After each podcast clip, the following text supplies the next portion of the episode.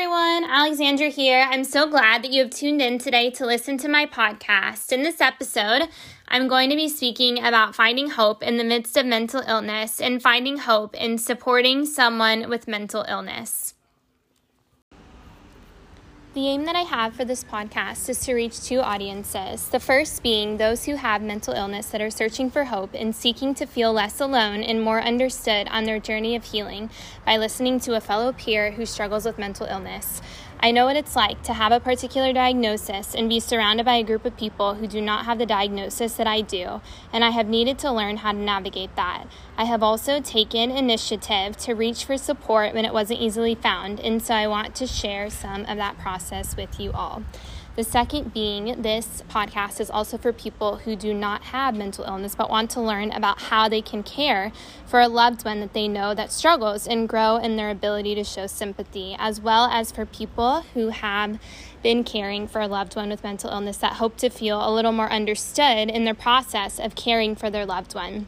If anything of what I have just shared with you describes where you are currently at, then I am confident that this podcast will be a benefit to you in some way. I'd also like to state up front that I am not currently a professional counselor, but I am someone with real personal experience in seeking healing and recovery from mental illness. There are people that have given their lives and spent years of training to care for people with mental illness, and no insights that I share replaces a need for professional help to be sought out if you or if someone that you love is struggling. I simply seek to be peer support and an empathetic voice and sharing my own story and a friend to people pursuing healing and recovery. I also seek to be a voice of hope to those who have loved ones struggling with mental illness. So, what is mental illness? This might be a new term for some of you and a term that other people already know. Well, there are mood disorders such as depression and bipolar disorder, anxiety disorders, personality disorders, psychotic disorders such as schizophrenia, eating disorders, trauma related disorders such as PTSD, and substance abuse disorders. As you can see, it's broad. Mental illness isn't a one size fit all puzzle piece. Everyone's story and everyone's experience is different. Everyone's diagnosis comes from a different cause, whether it being trauma related or whether somebody is genetically predisposed to something, such as like if there's uh, family genes like associated with anxiety, things like that. Everyone's process of coping and healing is so different. Everybody has different struggles, different trigger points of things that upset them or cause them to feel a certain way. What works for me, something different might work for someone else. Everyone's journey is particular to them. One of the greatest pursuits that we can seek as a human being is to learn how to be sensitive to others' life journey. It's key to recognize that we are not the savior of someone else's life and journey, but we can be encouragers and a healing presence with our kindness. The difference between a victim and a victor isn't someone who has gone through a ton of trauma versus someone who hasn't. The difference between a victim and a victor is in how someone chooses to respond to their own pain and suffering and the suffering of someone they love. This podcast was created from my choice to use pain and life experiences with struggles with mental illness for the purposes of good. So, prior to recording this episode, I have asked and interviewed someone who does not have mental illness some questions regarding supporting their loved one that does have mental illness about what the journey has looked like for them. I will be sharing the questions and answers with you from the Q&A interview so that you can get some insight into what their real life process looks like. So, the first question What has been the hardest part for you in seeing somebody that you love struggle with mental illness? What are some common emotions that you feel regarding the situation of your loved one? And the first answer the main thing I feel is feelings of helplessness, having compassion, but not being able to fix things. Second question How have you chosen to be there for someone in mental illness? What advice would you give to somebody that has a loved one with mental illness? And their answer was I'd say mainly by pointing them to professional help, but also being there for them and being an effective listener and a compassionate ear. Don't try to have all of the answers. This is key because sometimes even my attempt of encouragement isn't always helpful and it can be triggering and come across as insensitive.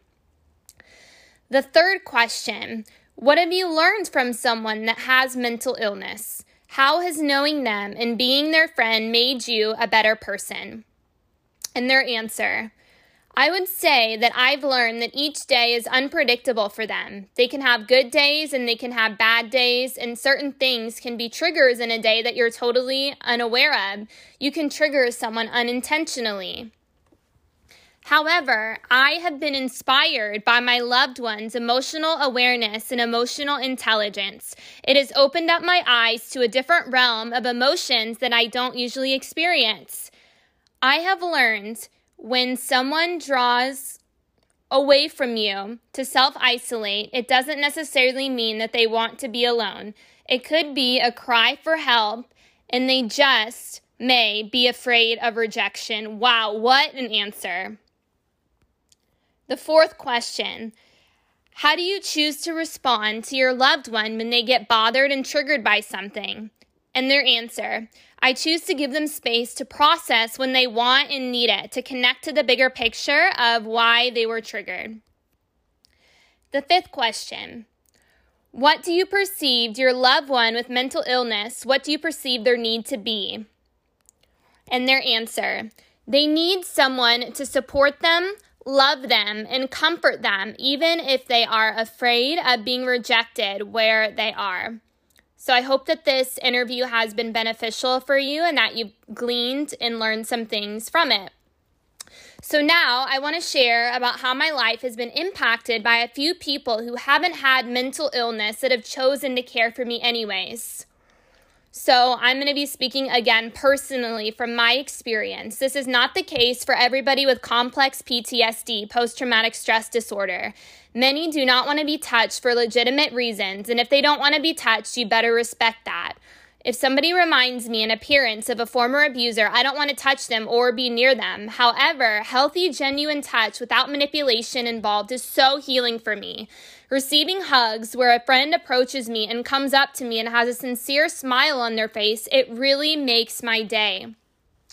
Whenever someone tells me that they have been praying for me consistently, it overwhelms my heart with joy. And the little surprises really make a difference. Like if someone decides to cook a meal for me when I'm not feeling the greatest or wants to go out to eat or go on an adventure out of the house. Like these things may seem small to somebody else, but don't underestimate it. They really are powerful actions of love. So, oftentimes, those who are healthy, they can actually feel like it backfires on them and like they are and like they are inadequate or disqualified to help someone suffering if the suffering has not been their own experience. They therefore conclude that help is only limited to someone who can offer it, like a professional psychiatrist, a professional counselor, a nurse, or a doctor, or somebody that has been through the exact same circumstances as them. This is a lie that says it's impossible to make a difference in the life of somebody with mental illness unless you're a counselor. You don't have to have mental illness as a prerequisite to love somebody else who does. Professional support, like seeking the support of a counselor, is absolutely essential. I believe that it is always to be a first priority, but relational support is crucial, or else if it's not there, it contributes to deeper pain. So, family, peers, and friends are also to be key support points for one who is struggling. And I want people who aren't struggling with mental illness to know that them being well and healthy is really a strength. It's what they do with that strength that matters. Will their strength make them apathetic towards others because they are feeling great? Or will their strength be used for healing purposes? So, whatever areas we possess strength in in life, it's to be used for purposes of humility. Strength is to be used for the purposes of helping others, those who are struggling or those who are broken. Strength isn't meant to be just be sheltered or kept to ourselves. So, if we are well, how will we promote wellness and use our health for the purposes of greater good? On the other hand, if we are not feeling well, how can we use our strength of understanding what it's like to experience pain and suffering in some areas? How can we use this to educate others and to be a strength to those that have not been taught possibilities of action steps of how they can care for somebody in our shoes, somebody that's struggling with mental illness? So, if you're not feeling well, keep things simple and take care of yourself. This is super important. Often there can be pressure to do more than the basic things pressure to be extravagant, pressure to be okay, pressure to be super successful, pressure to feel great all of the time. Only take on what you have the capacity for. If anyone is guilting you for doing less than what they think that you should be doing, that's on them and not on you.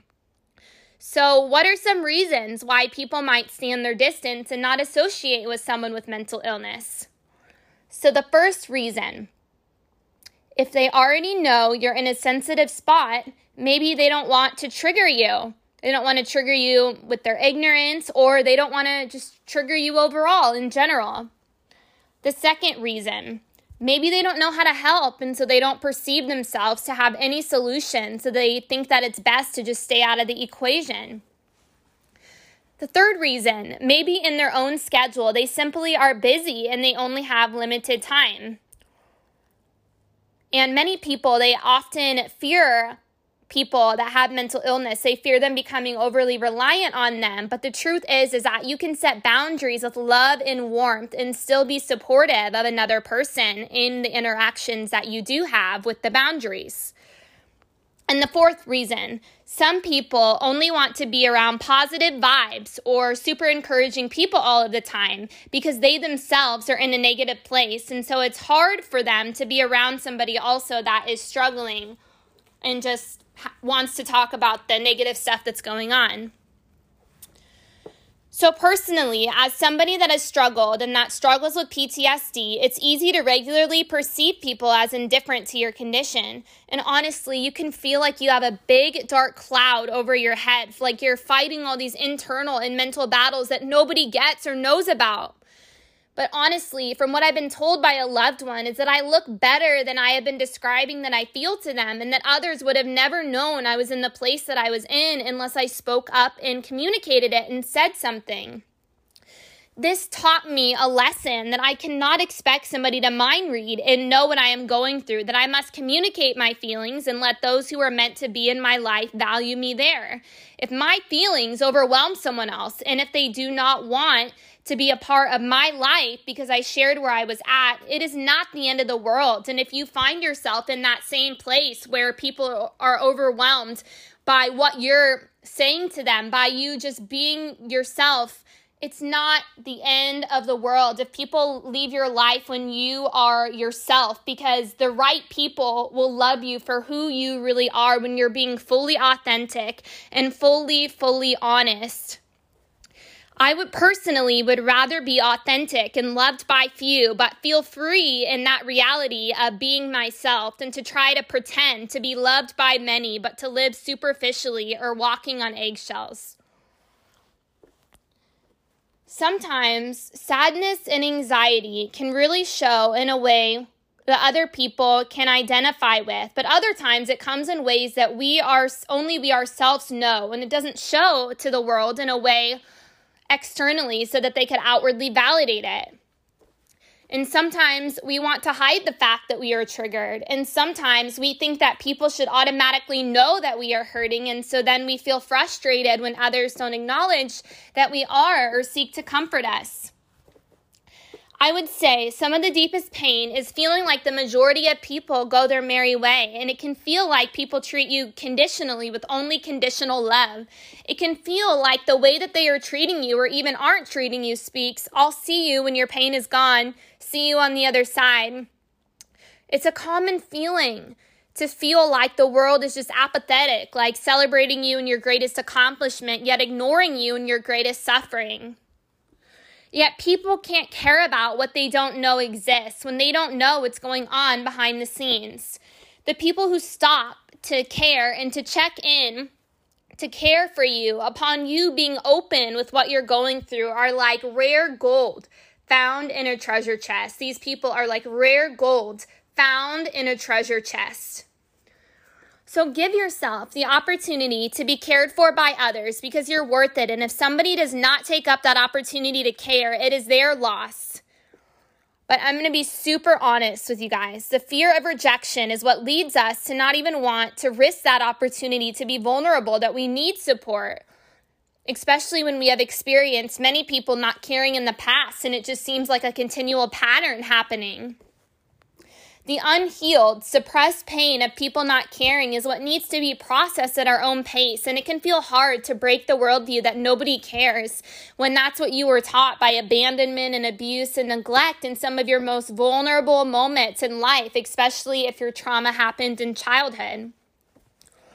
Choose to accept and care for yourself if people reject the opportunity to care for you. The only one who really knows what's happening behind closed doors is yourself and God. Validating myself and being validated by God, I have found to be the best remedies for myself. I've also had to learn that sometimes people that aren't able to be there in person for whatever reason, they do care about me and they do care for my well being. And so I've had to learn to not take their busyness personally as a personal attack against me. So everyone has a free will choice in life. We cannot force somebody who is well and healthy or that doesn't have mental illness to love us. We cannot force care, even if we feel entitled to it. The care that we are desperate to experience outside of ourselves is actually care that we need to give ourselves, self care. People are not entitled to care for everybody in the world. Think about it. There are billions of people out there, and the only one who can care for everybody in this world at one time with perfection is God and God Himself. When you're an empath and an empathetic person, this can sometimes feel super hard to grasp. If you are an empath similar to myself, you can feel drawn to care for people, and it seems un unthinkable and ruthless that somebody could be heartless to somebody else in their trauma. And believe me, I have wrestled with this. This was something that I had to really understand and come to grips with. That not everybody is going to care about my PTSD diagnosis, and that is okay.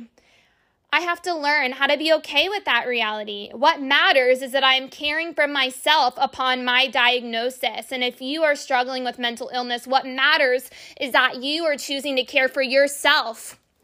Whatever regarding whatever your diagnosis is, that is what matters is that you're choosing to care for you. And thankfully, in my experience, I've found that God is not heartless like people have been. In the moments where receiving care from people seems like a joke or like even like a distant fantasy, I've learned that there's so many ways to find care. Oftentimes, the care just comes in a different way, in a different timeline, in a timetable than we are expecting it to come. Now, I'm going to talk about fear for a minute. So, what does fear do? Fear tries to keep people who feel overly emotional and triggered away from people that are healthy. Fear also tries to keep people away that are healthy and doing well from those who are struggling. Have you ever had this thought? I haven't known too much trauma, so I can't possibly care for someone who has, or I only had one distressing event, but I got over it and it didn't interfere with my daily functioning. So I can't do anything to help someone who is struggling to function daily if I have not had that same experience. So that right there is a limiting belief. The truth is is that you can buy somebody a gift or you can treat somebody to a meal who is in pain and you can pray for them. There's so many ways that you can gift them with love even if you have not experienced the same experience that they have. So I'm just going to get real with you guys again. So, having mental illness, one of the deepest pains is to feel misunderstood, almost as if your experience is exclusive and the first time it has ever happened on the planet. It's possible to have people around you and to still feel alone because their life looks so different than yours. And that's where comparison sinks in. And man, is comparison an enemy. It's like you feel like you are walking through your human experience without seeing anyone in sight on a regular basis that is going through the same thing. And so you're looking for people to relate to where you are on your level, but those people aren't anywhere to be found. You're seeking to express yourself and hear the words, I get it. I understand what you're saying. I understand what you're going through. Yet those words, they don't come.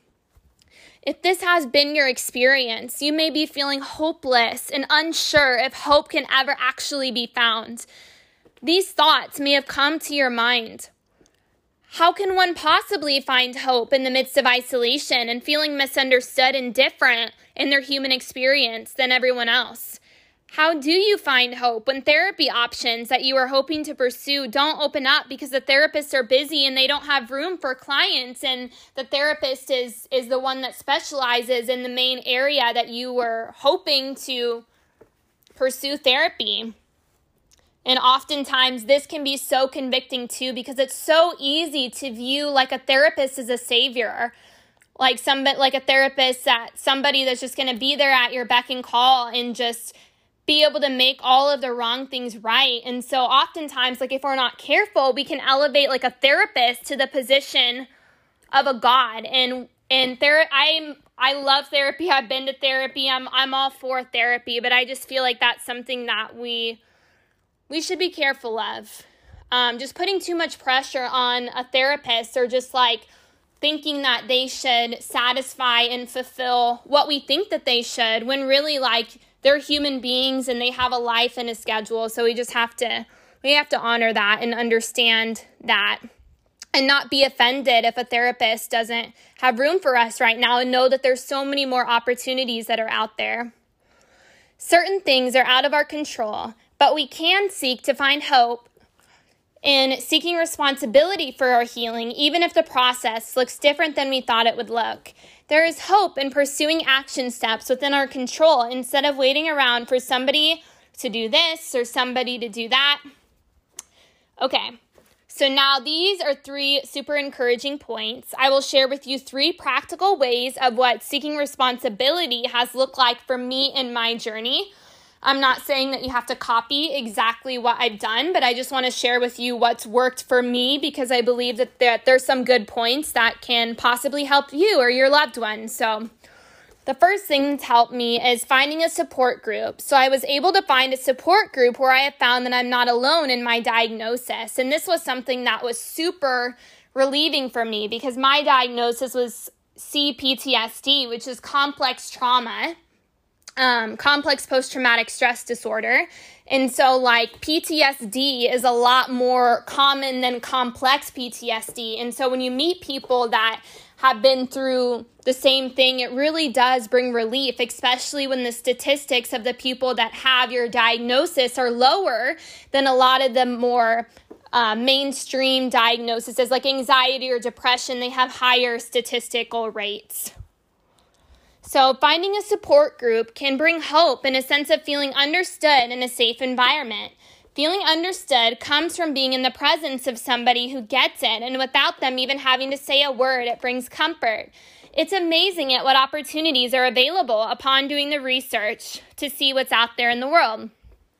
Some of them are even free for you to attend, besides buying like the main book that they use there's many online groups if meeting in person doesn't work for you for whatever reason. Looking for credible online support groups are a great start, especially post trauma recovery. A laptop screen or your phone can still provide valuable connection in a safe way and a boundary, especially if you struggle with trust issues or warm and yeah, especially if you struggle with trust issues and you struggle with the idea of being able to trust people again in person. Some groups even present the opportunity to do online or in person to accommodate to your own preference. So, this is super nice that the flexibility is oftentimes offered like that. The second thing that has helped is finding and reading books, blogs, biographies, recovery stories, both success and struggle stories. Like, I find both to be really encouraging because the success stories are like stories where people have overcome. And so, like, when you haven't overcome something, it gives you that hope, like, yeah, they did it. So I can do that too. Like, I can follow in their footsteps and their example. This is totally achievable. It gives you like that that push, that drive that you need to move forward. And the struggle stories are the stories that like remind you like, wow, okay, I'm not alone. Like somebody gets it, or oh my gosh, like this person's been through a panic attack like this. Like what they're describing, like I've been through that situation. And so it kind of like gives you like a fresh breath of air. A breath of fresh air, fresh breath of air, whatever way you want to say it, both work. From another individual who has been through something similar or the same diagnosis. It can be so, so powerful when you hear a story that applies directly to you. And the same goes for a podcast. A book or a podcast can often make you feel more understood than a human being can. Listening is often empowering and inspiring. There is hope in finding that you are not alone after all in your struggle. Just be sure to read and listen at your own pace and honor your healing process and never beat yourself up if you need to take a break or just pause to breathe. It's okay. And the third, the third thing was I purchased a ton of different life coaching specialty courses and topics that I was interested in. So what's different about like therapy and counseling is like in counseling like you're processing the past, you're processing what's happened, getting to the root of issues, doing all of that. While life coaching, it's all future oriented. It's all you're focused from the present to the future. Like that's the orientation of it.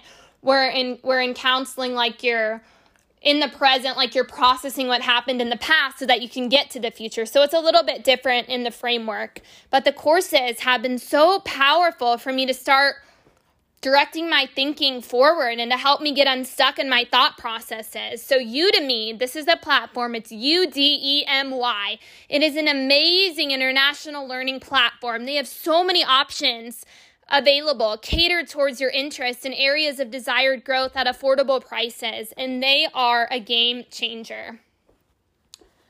And so, yeah, so I want to share with you something else too that's really important is that it's important that we do not belittle somebody else's diagnosis or just like say, oh, my diagnosis is so much worse than yours. And that comparison game, like oftentimes we can feel like, like our diagnosis is way worse than somebody else. And honestly, we need to validate, like if some, like if we know somebody has a diagnosis, whether it's complex or whether it's a diagnosis that's more common, like we need to validate that. We need to validate that for ourselves and we need to validate that for our loved ones that it, matters. And so, something that we shouldn't say is, oh, like, you just have anxiety or you just have depression. Like, thank God it's not this or thank God it's not that. Like, we don't want to get in the habit of putting something, putting one diagnosis on a pedestal or just saying, like, your pain doesn't really matter. Like, we, that's something, that's a pitfall that we want to avoid.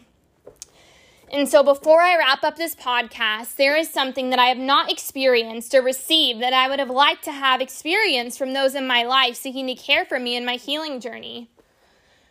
So, very vulnerably, I'll take a deep breath here. I would like to articulate my own desire to educate others on this matter in hopes that it can possibly help somebody who may be wanting to help their loved one struggling with mental illness so, some good questions to ask can be Is there a topic in our relationship or friendship that you don't want to talk about?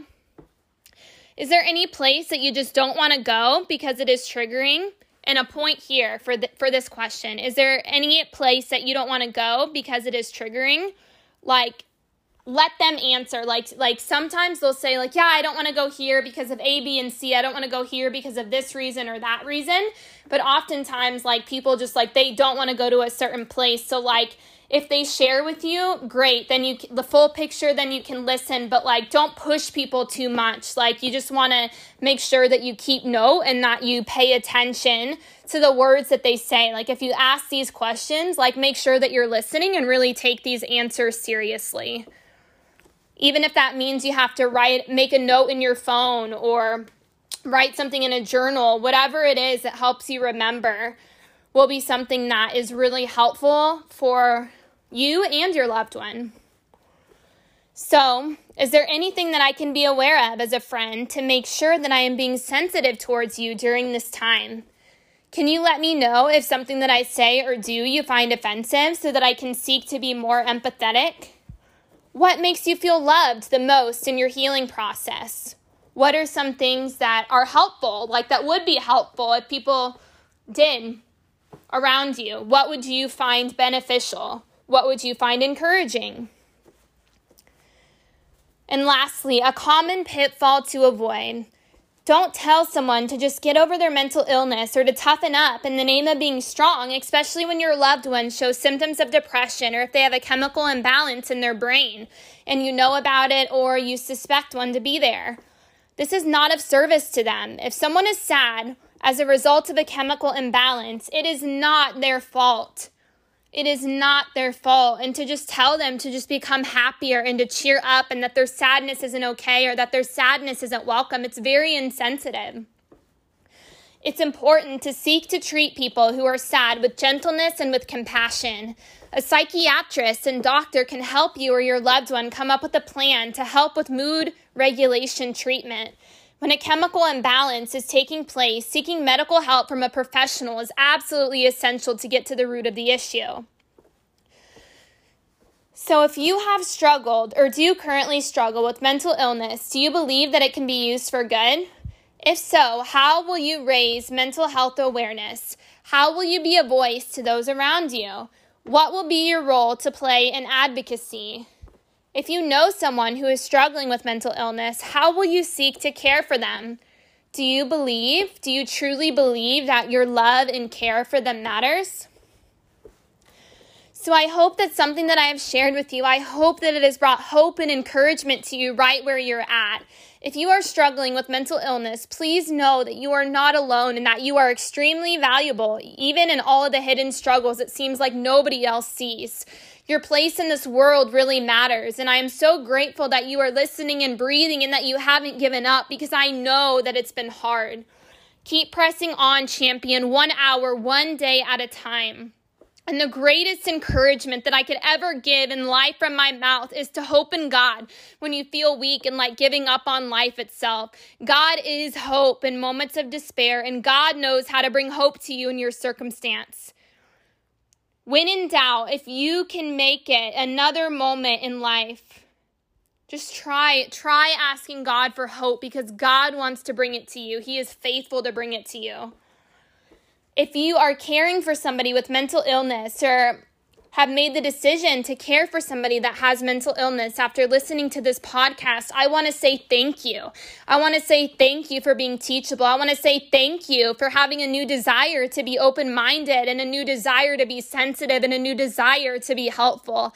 Thank you for your efforts to care for those who have, have been, thank you for your efforts to care for those who have been through things that you haven't. Thank you for your love for those who are, thank you for your love for those that you have determined to care for.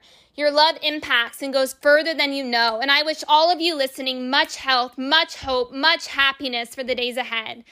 Thank you so much for taking the time to listen to my podcast. Until next time, take care.